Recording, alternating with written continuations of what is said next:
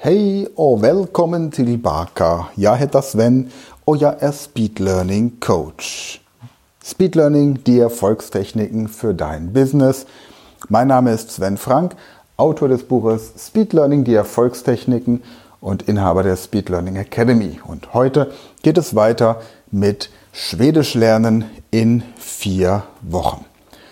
Wenn du alles gemacht hast, was ich dir letzten Donnerstag erklärt habe, dann hast du jetzt deinen Schwedischkurs mehrmals durchgelesen, hast dir die schwedischen Texte angehört, alle Passagen markiert, die du verstehst oder zu verstehen glaubst, hast dir anschließend die deutsche Übersetzung angeguckt, bist zu den kompletten Kurs durchgegangen und hast außerdem die Formen von sein und von haben sowie das internationale Vokabular, also die Wörter, die du auf Anhieb verstehst, im Glossar markiert und daraus schon ein paar Sätze gebildet. Falls du noch nicht so weit sein solltest, weil du einfach ein anderes Lerntempo hast, ist das völlig in Ordnung. Gehe einfach erstmal die ersten Schritte zu Ende durch und mach dann mit dem weiter, was ich dir heute vorstelle. Jetzt nimmst du deinen Sprachkurs und gehst die Kapitel noch einmal durch und guckst dir jetzt die Grammatik und die Übungen an. Dinge, die du bislang ignorieren solltest, schau sie dir jetzt an, aber bitte nur die Dinge, die dich wirklich interessieren und nur die Übungen, auf die du wirklich Lust hast. Denn es bringt nichts, wenn du dich zu irgendetwas zwingen musst. Damit ist keinem geholfen. Nur die Dinge, die dir wirklich Spaß machen. Denn wenn du beim Lernen keinen Spaß hast, dann lernst du falsch. Gehe also so den Kurs jetzt noch ein oder sogar zweimal durch und wiederhole die Übungen und die Grammatik.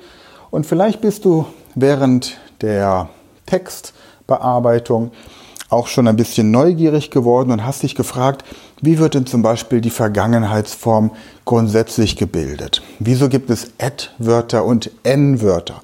Im Schwedischen gibt es zwei verschiedene Arten von Substantiven, von Hauptwörtern. Das sind die Et-Wörter und die N-Wörter. Ja? Man sagt zum Beispiel, wie wir das im Deutschen haben mit männlich, weiblich, sächlich, so etwas gibt es im, im Schwedischen nicht. Die Skandinavier machen sich über unseren Genderwahn lustig. Die sagen, Arzt ist der Beruf, egal ob Mann, Frau oder irgendwas. Lehrer ist der Beruf, egal ob Mann, Frau oder irgendwas. So wie ein Baum ein Baum ist und ein Fluss ein Fluss ist einfach ein Arzt ein Arzt und ein Lehrer ein Lehrer und eine Krankenschwester eine Krankenschwester. Also keine Gender-Problematik, aber die haben die Et-N-Problematik. Es gibt also Substantive, die mit Et beginnen und andere mit N. So, und das kann ich mir ganz einfach merken, indem ich mir zum Beispiel zwei Figuren nehme. Sagen wir mal, ich nehme ein Mainzelmännchen. Hier in Mainz gibt es ja die Mainzelmännchen, die kennt man aus der ZDF-Werbung. Die sind hier ziemlich groß im Kommen.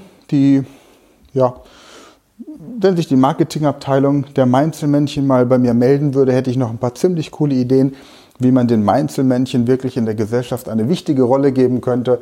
Also, liebe ZDF-Marketingabteilung, wenn du das hier hörst, melde dich gerne bei mir und dann rocken wir quasi und dann fegen wir die Zahnfee vom Platz und wir fegen die Einhörner vom Platz und wir fegen Pepper Woods und Paw Patrol und wie sie alle heißen, alle vom Platz und dann werden die Mainzelmännchen anstelle der bisherigen Superhelden treten.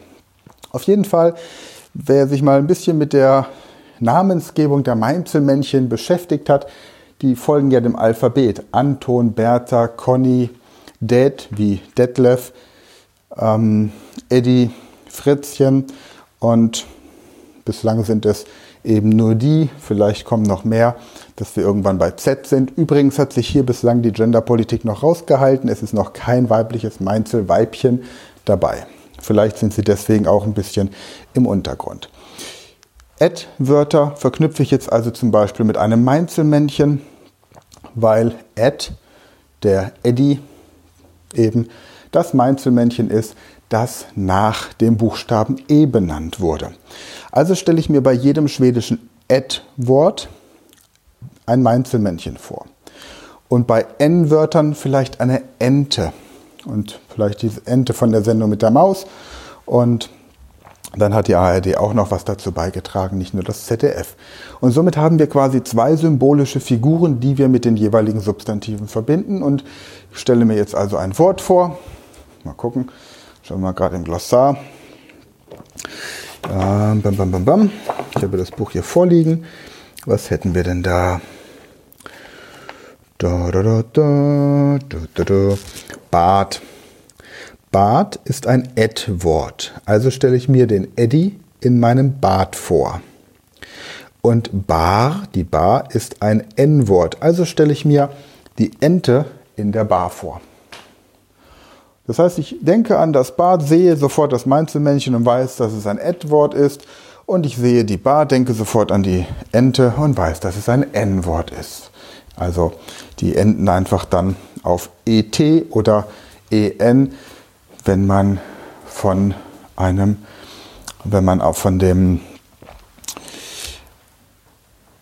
unbestimmten Artikel in den bestimmten Artikel wechselt. Aber das seht ihr in eurem Lehrbuch ganz genau erklärt.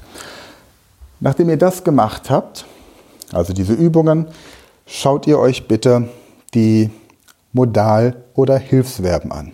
Modal- und oder Hilfsverben. Da haben wir zum Beispiel das Wort Bli für werden, kunna für können, vilja wollen, for für dürfen, müssen oder können.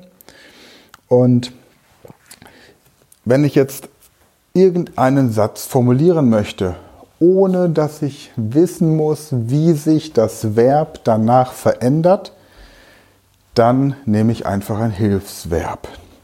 Denn nach einem Hilfsverb steht das Verb immer in der Grundform. Also Yakuna, was nehmen wir denn mal?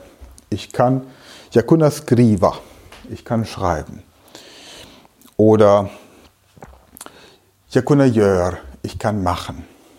Oder Yakuna vara, ich kann sein. Ich muss mir also nicht merken, wie sich die Verben je nach Person verändern, sondern ich kann sie einfach in der Grundform lassen, so wie im Deutschen. Anstatt ich ging, ich möchte gehen. Oder statt ich gehe, du gehst, er, sie, es geht, ich möchte gehen, du möchtest gehen, er, sie, es möchte gehen. Ich muss mir also nur merken, wie die Modalverben entsprechend konjugiert werden und das Wort, das ich eigentlich beschreiben möchte, bleibt in der Grundform. Macht vieles leichter. Okay, Prima. Gleichzeitig schaue ich in meinem Bildwörterbuch Schwedisch hinten im Glossar nach den internationalen Verben. Also die Verben, die ich auf Anhieb verstehe. Da hätten wir zum Beispiel das Wort, schauen wir mal hier kurz durch, um, bum, bum, bum. Du, du, du. Sminka af, abschminken zum Beispiel. Oder wir hätten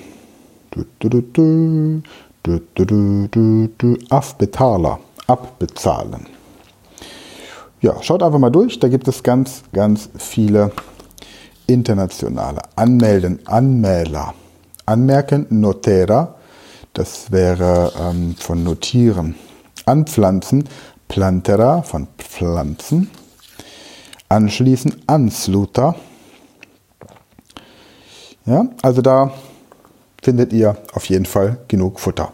Und dann nehmt ihr die Modalverben und, welche Überraschung, verknüpft sie mit dem internationalen Vokabular, den internationalen Verben und könnt sie natürlich auch mit den Verben verbinden, die ihr als besonders wichtig erachtet oder andere als besonders wichtig erachten. Und dazu könnt ihr im Internet googeln unter Most Common Used Words Swedish oder die häufigsten Wörter oder häufigsten Verben der schwedischen Sprache. Die sind durch hochkomplexe Analysen von Zeitschriften, von Untertiteln beim Fernsehen, von Büchern, von E-Mails, das habe ich jetzt nicht offiziell gesagt, denn das würde ja gegen den Datenschutz verstoßen, sind diese Listen zusammengestellt zerstückelt worden. Von daher entsprechen sie nicht unbedingt den häufigsten Wörtern, die wir tatsächlich in der Alltagskonversation verwenden, aber sie sind eine gute Richtlinie, um mal zu schauen, welche Wörter so die Schweden, ob die jungen oder die alten Schweden, so im Alltag verbinden. Gut, und wenn du jetzt noch eins draufsetzen möchtest, dann hörst du dir die Audiodateien deines Schwedischkurses schon mal so im Hintergrund an. Und wenn du dann immer noch eins draufsetzen möchtest, dann fängst du schon mal an, laut im kleinen Prinzen zu lesen. Aber wie du den kleinen Prinzen tatsächlich gut einsetzen kannst, wenn du Schwedisch lernen möchtest, das erzähle ich dir nächsten Sonntag. Und in der nächsten Podcast-Episode am Donnerstag erzähle ich dir, wie du dir mit Hilfe der Routentechnik Inhalte von komplexen Fachbüchern merken kannst. Nochmal am Beispiel meines Psychiatrie-Lehrbuchs, das ich damals bearbeitet habe, als ich mich für die Prüfung zum psychotherapeutischen Heilpraktiker vorbereitet habe. In diesem Sinne, danke fürs Feedback, danke fürs Teilen, danke fürs Weiterempfehlen, danke, dass du dabei warst und wir hören uns am Sonntag wieder. Bis dahin, gute Zeit. Ciao. Hej då. Hej så länge. Vi ses, vi hörs, vi träffas.